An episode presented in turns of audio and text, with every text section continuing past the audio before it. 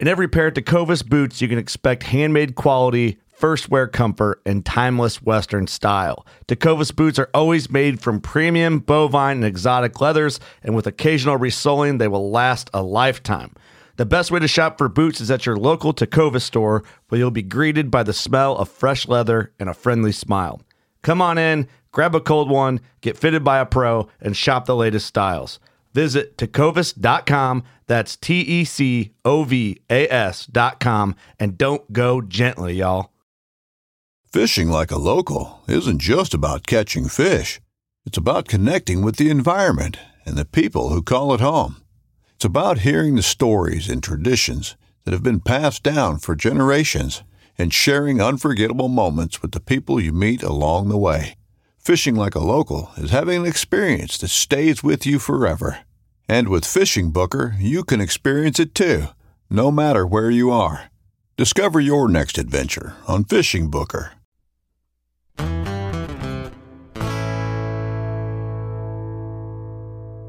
You know, he knows, okay, so we got to pick this variety now. They usually do like one picking and then they'll go back through in a couple days and pick more, depending on how many how many peaches we have that year. It, it can be a a week long process of picking one variety and then move to another or vice versa depending on what varieties we need. We have like one variety we really like to ship out to grocery stores because it packs well.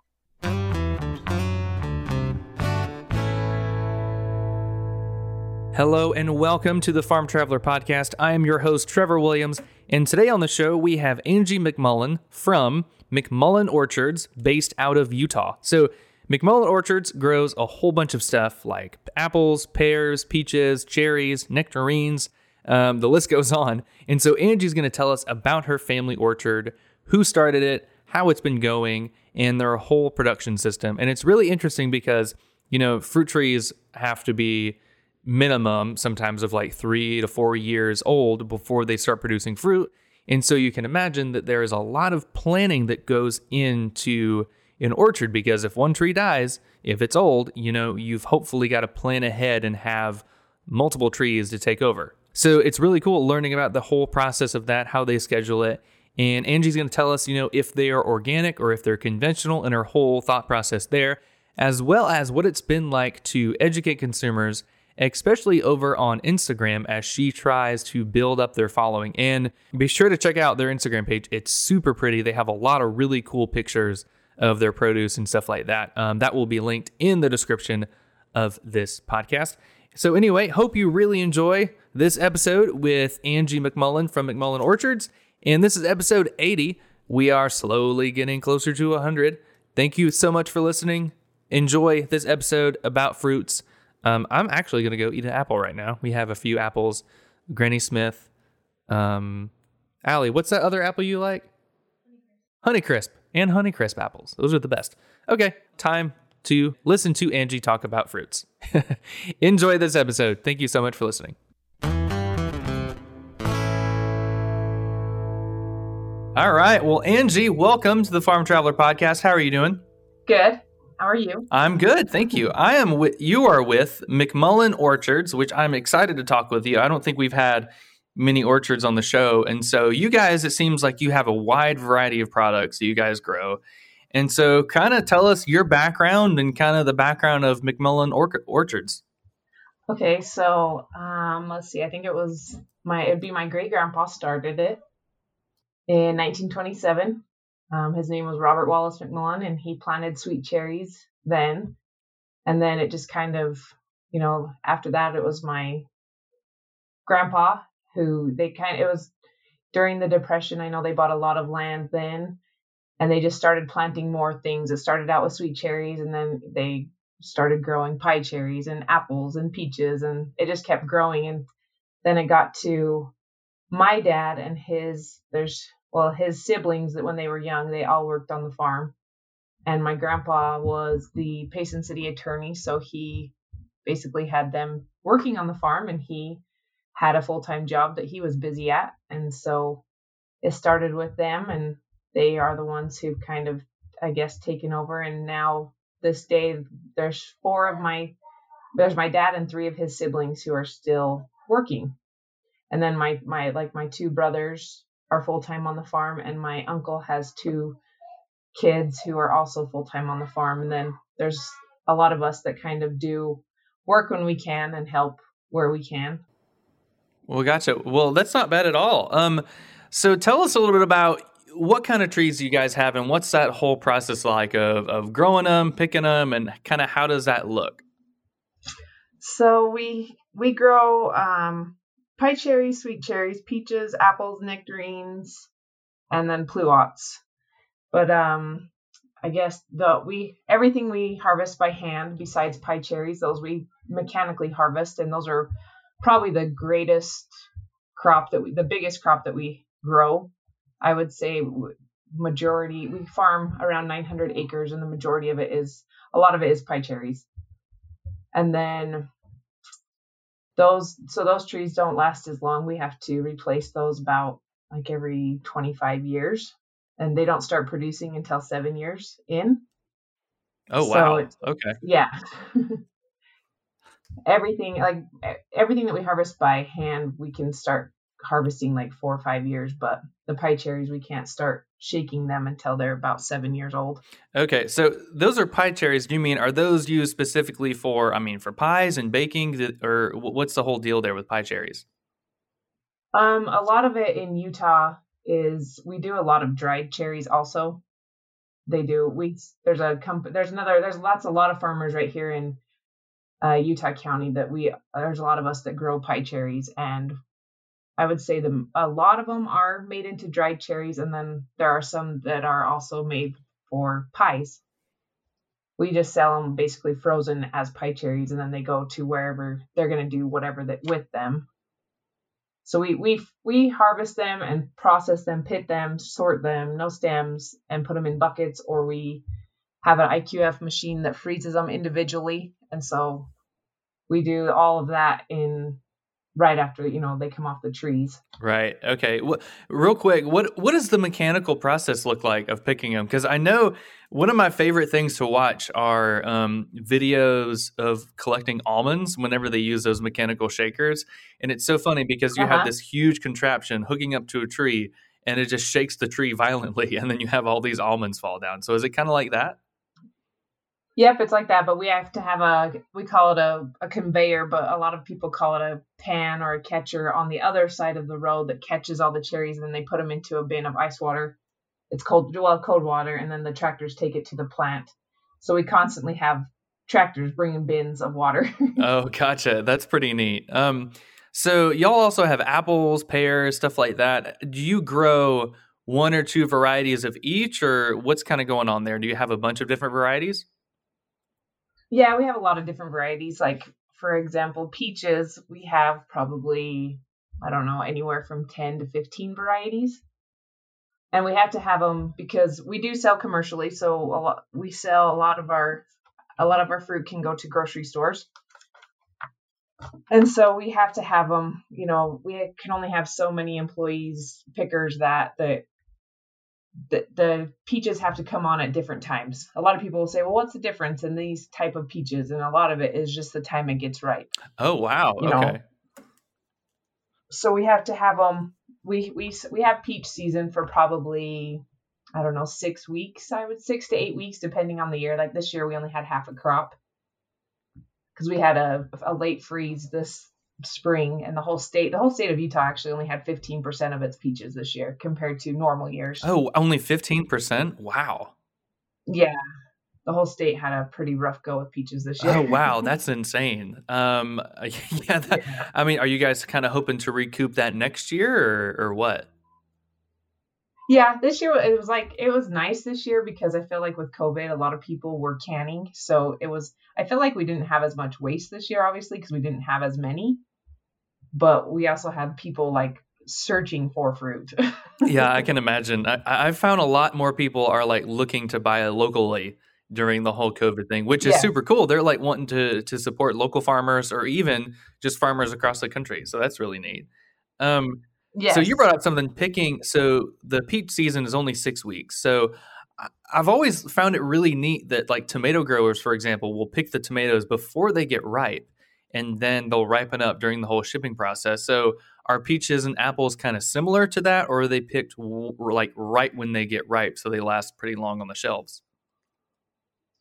Um, I'd say that the peaches we pick, we pick them pretty green. My it's funny because my dad, he's the he's you know one of the farmers. It's my dad and my uncle who pretty much farm, and then my other uncle's like over our packing plant, and then my aunt is like the accountant, does all the bills, and she takes I guess she runs everything, but um. So my dad, he's he's funny because he doesn't even eat peaches. The only thing he eats is apples, and he'll eat a few. Uh, he likes hard cherries. He'll suck on them when they're green or whatever, but he doesn't really eat much of the fruit he even grows. He's very he's picky. Everybody's got their so thing. He doesn't really like yeah, he doesn't like go out and taste a peach and okay, these are ready to pick. He actually looks for sugar amounts in them, and t- he tests for. It's called the Brix. I don't know if you've ever heard of that. So he has a little device that tells him how much sugar is in in them, and then he kind of goes off that when he. I mean, now granted, he's been doing it for how long? He's 60 so he's been doing it for over 40 years. He, he knows. That's so cool. Yeah he, he's been doing it for so long he just knows when he takes a bite out of a peach. He doesn't like it but he knows that sugar content and he knows what to taste for. That's so cool. No he actually doesn't even taste them he just has a little machine that tells him how much sugar's in it. Oh well shoot well that's even better. That's so cool though all the science that goes into it. So he does that and then he just you know he knows okay so we got to pick this variety now. They usually do like one picking and then they'll go back through in a couple days and pick more depending on how many how many peaches we have that year. It, it can be a a week long process of picking one variety and then move to another or vice versa depending on what varieties we need. We have like one variety we really like to ship out to grocery stores because it packs well. Oh okay. And it doesn't you know it doesn't bruise easy. Those are called sweet dream peaches. We pick we do a lot of those so this year, actually, all of those froze. So it was bad. Oh man, I can imagine. I mean, so when a freeze is coming through, I know down here in Florida, it's super rare that we have freezes, especially in Central Florida where a lot of oranges are grown. And I didn't know this, but apparently they so they'll sprinkle them with water before the freeze so that it kind of creates a shield um, around the oranges uh-huh. so it doesn't like freeze them. So do you guys do something kind of similar, or what do you kind of do to fight freezes out there? Um, we have wind machines that we have to. my dad, we have little, I don't know, thermometer stations, weather stations, I guess, throughout the orchard that they can kind of they give my dad alarms if it's gonna get if it's getting cold, and he goes out and turns on all of our wind machines, and they create a a wind cycle because there's going to be warm air sitting below the trees and then the cold air is above so it kind of helps to mix up the air because just a few degrees can can change the whole outlook of a frost, uh, of a freeze. Oh wow, I can imagine. Yeah, I'm looking at it right now on your Instagram page. So McMullen Orchards on Instagram. You've got you've got such a great profile. I mean, you kind of highlight what you guys do, all the products, all the cherries, peaches, and everything. And um, you even have the video of that little shaker thing getting the cherries off the tree. So that's really cool. I'm going to go back and watch yeah. that one over and over again. Um, that's so cool. So I noticed that on here you guys have one post where you have bees come in. Um, I've I didn't know that was a thing, but apparently shipping bees across the country to pollinate um, orchards is a thing. So how is that going for you guys? Do y'all have like one specific bee farmer that you partner with, or how does that work? Um, I I know for sure of one, but I don't think we only use one. Like I know my uncle uses different bee beehives, I guess. And then I know there's a couple that my dad uses. And so, yeah, we have to, I always, it's when I go, I help teach um, at farm, we do a farm field days here and we teach second graders all about farming. Like we have a bunch of stations and one of them we do is orchards and we always I always tell them, do you know we have to rent bees? I bet they're like, what? a lot of people don't think of that, but there's not, you know, there's not enough bees in to to pollinate 900 acres of orchards. So yeah, we have to go out and get the and you know they the if they uh, go out and say make another what is it called? A swarm? Then the the beehive the guy will come and just take that swarm out and we've had that happen a few times but yeah it's been I always tell my dad like why do we have bees? We have so many orchards we should raise bees. Yeah that'd be a win-win for you guys that's super cool So we're trying. This is season two of the show, and I'm trying to do kind of a little dive into like organic versus conventional agriculture. And so, what what do you guys do? Do you do organic? Do you conventional, or do you do a mix of both, or what do you guys kind of do? We only we we can't say that we are organic, but it's funny because I get this question a lot. Are you guys organic? And um, I usually will ask somebody, "What do you mean organic?" And their first response is always that you don't use spray. That's I feel like a lot of people are miss miss I don't know what do you call it not informed. Yeah, kind of misinformed. On yeah. what organic mm-hmm. means. Yes. And so I, you know, like we do use some products that are organic, but we use more we use synthetic also. One of the misconceptions I guess that I struggle with with people who don't understand farming is spray is expensive and we're not out there. I think people think that farmers are out there just dousing their crops in spray.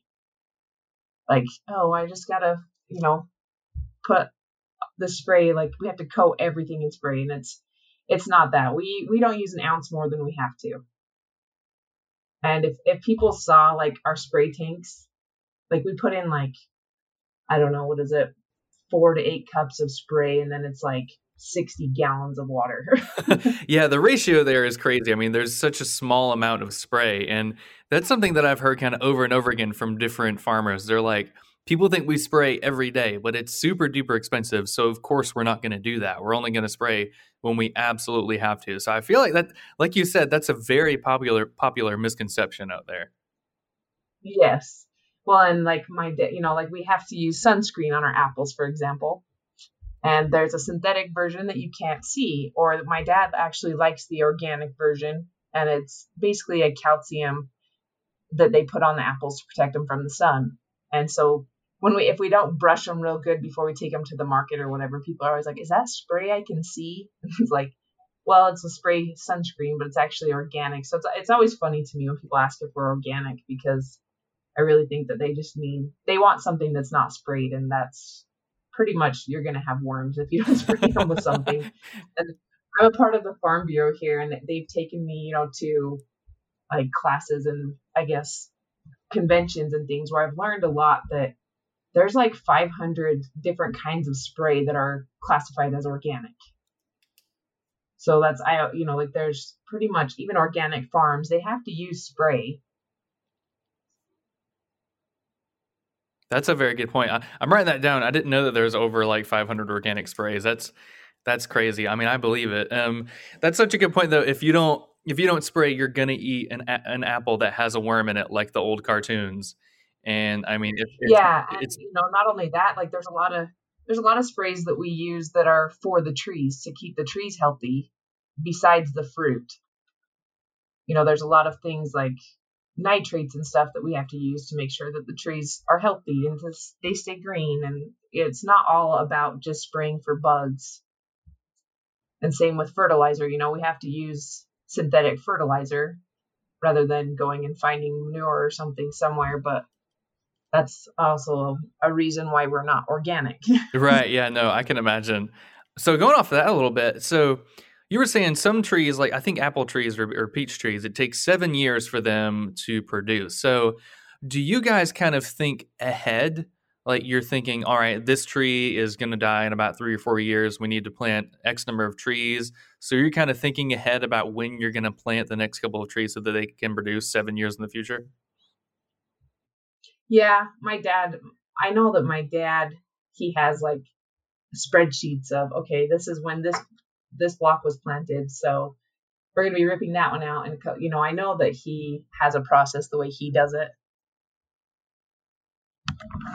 But yeah, he's always planning for what he's going to uh, be planning next, what's going to be ripped out next, or vice versa. There you go. Yeah, always got to be one step ahead. That's funny. Um, yes. Yes. So you've kind of already mentioned it, kind of some big misconceptions out there that you feel consumers have. What are some ways that you think farmers can kind of do a better job at bridging that gap? I mean, I've seen a lot of people go on social media. You guys seem like you have a really good social media channel kind of showing what you guys do. So, what do you think farmers can do to kind of bridge that miscommunication gap between farmers and consumers? my biggest thing is I think the consumers need to be more engaged with their local farmers to understand. Like there's there's lots of times that I I like I'm the one who runs our social media. Me and my cousin kind of do both um, the Facebook and Instagram.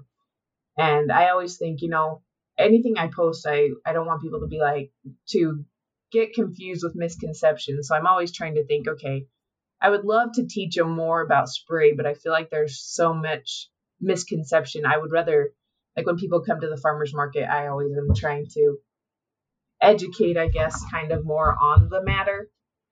Where, you know, like I said, my a big thing for me has always been my dad's a farmer. If he'll pick an apple and wipe it off on his pants and hand it to my kids to eat, then it's I I believe my dad that it's safe you know there's obviously spray you spray and then there's like so many days until you can enter the orchard again and you know like that as far as safety for employees and things like that but that's i think that the best way to bridge that is for people to really reach out to local producers and ask questions or go on a tour of a farm and see for yourself the way things are done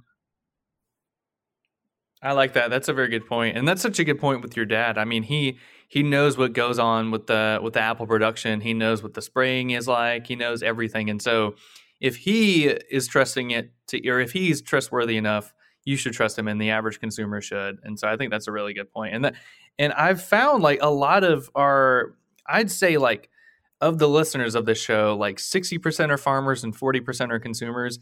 And of those consumers, I'd say a lot are slowly finding farmers on social media. And they're like, actually, I want to learn how my steak is made or how um, apples are grown or grapes or anything. And they're finding those farmers and ranchers and they're like, oh, actually, I didn't know that this is all that goes into it. And this is all that, like, organic, like we were saying earlier, organic actually does spray. And so i I'm thinking that more and more consumers are going to see what goes on in the farm, and it's a good thing. And so, I know social media gets a lot of a bad rap, but it's allowing a lot of people kind of share their stories. So I think that's really cool, especially yeah. you guys. I mean, just looking at your Instagram makes me really hungry for like peaches and apples and cherries and all that stuff. Good. what would you say? I mean, do you have any advice for any consumer that like goes to a store and they're looking for like the perfect apple or the perfect pear or anything that's going to last super long or it's going to be super sweet? Do you have any advice on any things to look for? Uh, yeah, if you if you can't get it locally, obviously locally would be the freshest. And like for us, example, people come and buy ours, we don't have wax on them or anything straight from us. We later will ship them all to a place that stores them throughout the winter. They have a, it's called a controlled atmosphere, and they take out the oxygen in the room and it helps them not to go bad. So those are the kind that they'll be shipping to the stores like January, February. But um, I think if I if I go to the grocery store in the winter and I want apples, I always either go for Honeycrisp or Fuji because I know they're the crispiest and they are the ones that last the longest. oh, those are the best. Those are my wife and I's favorite. We love Honeycrisp and um, Fuji apples. Those are delicious. Yes. yes, that's why I tell people if you buy a box of Fuji right now, you'll and you don't eat it up, you know, within a month or whatever, they'll still be good by December. Yeah, especially if you can keep them cold. If you can keep them in a fridge, they'll last for a long time. Oh, that's not bad. Yeah, that's pretty good. You know what? Random question going off of that. Um, I've seen like a lot of people buying fruit and vegetables, especially now during COVID, and they're freezing it. So, do you have any advice on if people want to like um, stock up on cherries or apples or anything? What's the best way to preserve any of that stuff for the long run, like in the freezer? Um, I freeze a lot of peaches and usually sweet cherries. I try to just because I make a lot of smoothies for my kids, and obviously I think that it it holds its nutritional value more when you are able to let it ripen and freeze it rather than buying you know stuff that's already frozen at the store. Those ones aren't as good too but i feel like like ours for example will have more flavor because i can let it get ripe and freeze it at what i like it to taste like but apples i've never froze apples. I've seen a lot of people do canned apples like a, it'd be cooked but apples i don't know if apples would freeze way well unless you're going to just use them for a smoothie type thing but peaches, I do peaches. I've even froze our pluots before. Those those will freeze like a grape, kind of. I know a lot of people like to eat frozen grapes. So those are those are good frozen. But my neighbor actually was gonna freeze. She had a bunch of pears that she she canned some, and then she had some left over, and she was gonna try freezing them. And she said they were really good frozen too. So oh wow, that's, not bad. I don't freeze a lot of those type of things. I do peaches and cherries mostly. There you go. Yeah, we freeze strawberries and blueberries, I think, and those are always good. Like, I mean, frozen strawberries in a smoothie is always a good go-to. And oh, even yeah. I've heard I've heard stories of people like freezing grapes and then they'll put it in their wine or something instead of like an ice cube. I'm like, well, that that's a real fancy way to do it. So that's one way to oh, eat yeah. grapes, I guess. Yeah. so so what exactly do you know kind of what Utah agriculture is like? I know I mean, I see commercials on TV all the time for Utah tourism, and I mean, it just looks absolutely beautiful. Like I've always wanted to go to. I think isn't Bryce Canyon in Utah? Yes. Okay, yeah, uh, that's on the bucket list. I got to go there. So, what what exactly is Utah agriculture like? Is it a lot of kind of fruit crops, kind of like you guys, or how diverse is it? Um, I feel like, like for example, I had mentioned I'm a part of the Farm Bureau, and you know I go to a lot of their events or whatever, but there's not I have a, like a, the ones here in Utah County. Oh, there's there's mostly orchards here in Utah County. I know there's some up in Brigham City and that. I don't know a lot of those farmers up north. We're kind of in central Utah. And then down south, I know there are some some orchards down south, but I think more there's more there's a lot of um, ranching, alfalfa, corn, those type of crops as well here. So I feel like I feel like it's a pretty good mixture of agriculture here. Gotcha. That makes sense. Yeah. Pretty diverse state. Beautiful state, diverse state in terms of agriculture. That's yes. awesome. So, do you guys have any future plans? I mean, how are you looking to grow McMullen Orchards? I mean, are y'all going to kind of expand land wise, start some more crops, or what are kind of your future goals? Um, it's hard to say because I'm not really in the decision process of that. but I don't know if they even really have a plan right now. You know, it's kind of just they're just kind of going by the seat of their pants. I feel like, and you know, we we we're still doing what they've been doing for years. Uh, my older brother has stepped in, and he's kind of one who he wants to make, I guess, future better it for the future and changes and you know they know that if they if it keeps going it's going to be our our next generation who's going to be taking care of it but yeah as far as i i don't know what their plans are. Is for me it's just i just hope it's around for my kids to be able to work on the farm. Oh yeah that'd be cool. Kind of continue the the family legacy.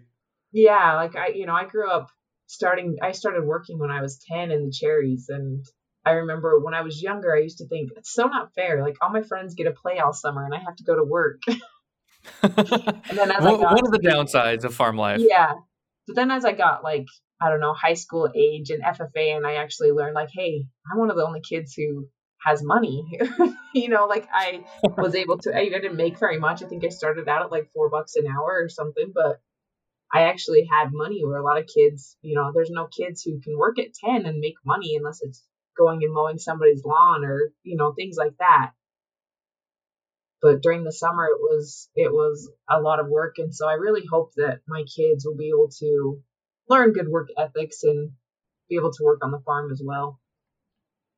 Kind of going off of that what would you say are kind of the best like the biggest blessings of working with a family farm? I mean you, obviously you get to carry on the family tradition but i mean what are some other perks that a lot of people kind of really wouldn't realize um, the pros, I guess. It's, it's hard because it's family. Family farms can be hard just because you're. It's growing so much now that, like I said, it's my brothers and my cousins who are kind of the next generation. But it's been it's good because I feel like we're close a close family in a lot of ways with my dad's whole side of the family where you know, we worked a lot of times we worked together. Growing up, we were, oh, we knew, like, you know, my little brother and my cousins were driving the shakers and I was out on the pad helping grade the cherries. And it was just, it's, I feel like that there's a, not a lot of families who get to work side by side with even their first cousins, let, you know, their siblings, let alone their cousins. So that's one thing that I've, I think is really awesome for our family. And, you know, my kids, I, I take my oldest daughter to the farmers market with me, and my cousin is usually there with her daughter, and so it's nice because I feel like they're they're learning a lot more than just work ethics, you know, learning to talk to the public. And there's a lot of things that I feel like it's, it's crazy to think the things that they can learn at such a young age. Oh yeah, no, I can imagine. I I know I've heard you, you know you hear all the time never work with family, but then you also hear a lot of great success stories and just I mean how beneficial and how impactful it can be to work for like a family farm or a family business. And so that's good that you guys have kind of such a good relationship going on and kind of a great business. I mean, that's great. If if my wife and I are ever in Utah, we will definitely have to stop by and buy some of you guys' peaches. My wife is she is obsessed with peaches and the Chick Fil A peach milkshake, so we'll have to get some peaches and make a fresh milkshake. Yes, for sure. We, I would love to take you on a tour of the farm. oh, deal! That would be amazing. That would be so fun. Well, Angie, this has been a great conversation. Um, if people want to follow you guys, you're on Instagram. Um, where else can they go to kind of follow you and see what the family farm is up to? Um, we have a, a website, McMullenOrchards.com, or just on Facebook as well. Our Instagram and Facebook are both just McMullen Orchards. And like I said, I, I'm kind of the one who helps run the social media aspect. My cousin does the the website, and he has. We just got a new website this this year, and it looks a lot better than our old one. It's really nice. yeah, I was checking it out before. It looks really nice. It's like very up to date with videos and pictures and stuff. It's it's very 2020. I like it. it the the good 2020, not the crazy 2020. So it's a very good website. yes. Yes, and if you're here, you got to try. You got to come when we have our pluots. Those are our big, I guess, a a huge hit right now is is pluots, and there's not a lot of farmers that grow them right now. So if you ever come, that's what you need to try is our flavor grenade pluots. Deal. Yeah, that sounds delicious. We'll have to try that. It sounds like you're you're finding a little niche with that and kind of taking advantage, which is awesome. yeah, it's been it's been good. It's it's crazy because there's some years we have tons and some years we hard, hardly have any. People, you know, are still looking for them. Like this year, we we still have a lot of people asking for them, and they're all gone this year. Same with peaches, though. Peaches are gone. Oh yeah, I can imagine. That's well. I hope you guys don't have like fifteen percent of peaches next year. I mean, that's crazy. It's down eighty five percent. I mean, dang. Yeah, it was a crazy year. We only we probably had about a half a crop this year, but still for us, it, you know, like I said, it was it was nice to not see so much go to waste. That's one thing I also think that a lot of people don't understand is we have dump trucks that go bad before we can sell them, or you know, we're always sorting them and so it's a lot of pigs get rotten peaches. I'm sure they're not complaining. I'm sure it's a little delicious yeah. for them. Good treats. Yeah. yeah. But that's you know it's you can't anything on the the floor of the orchards and that that all is waste. So. Well, all about sustainability. It sounds like you guys are kind of doing a good thing to kind of stop all the waste and especially I, have I've learned a lot. Actually, I think there's one I can't remember where I saw it, but there's a place in Las Vegas where this farmer he has a whole bunch of pigs and he's in like the middle of a development area, and everybody's been trying to buy up his land, but he buys um, food scraps from all the casinos and hotels and he feeds it to his pigs. But oh, it's oh, in yeah. like the middle of the housing community, and I'm like, that's such a good idea. And people are like, oh well, it stinks, but also I mean, he's helping out the environment so much because so much food is not going to waste. So it's like a oh, win-win, oh, yeah. not not for those locals, but for the environment and for him. Yeah, no kidding. That's, a lot of people will, uh, will ask us, "Well, can't you donate to a food bank or?" And all the I don't know regulations, I guess that they have. There's no way that they could take that much fruit and do anything yeah. with. You know, it's one thing to have some fresh fresh stuff, but it can go bad so fast. That's why most of the time it's you know shelf stable items that the food banks will take and stuff. I get that question all the time, like, well, can't you do something for the needy? And it's like, well, I wish we could. They'd come here and ask us for some.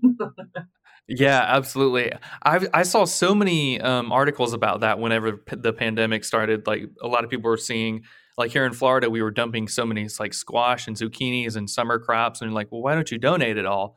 But all these experts and farmers were saying, well, we donate some, but food banks only have so many refrigerators or freezers. Like they can't store it all, and we have so much. So we donate what we can, but the rest, there's literally nowhere else to send it. So that's a very yeah. good point.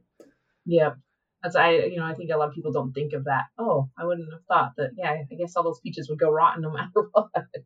Yeah, that's funny. All right. Well, Angie, this has been great. I hope you guys continue to be super successful. i am excited to follow you guys on on Instagram, McMullen Orchards. We'll link we'll link um, your website and Instagram, everything in the description for this episode. But um, best of luck in the future. Can't wait to see what you, what you all are up to and kind of how the family tradition grows. Thanks so much for being on the podcast. Okay. Thank you.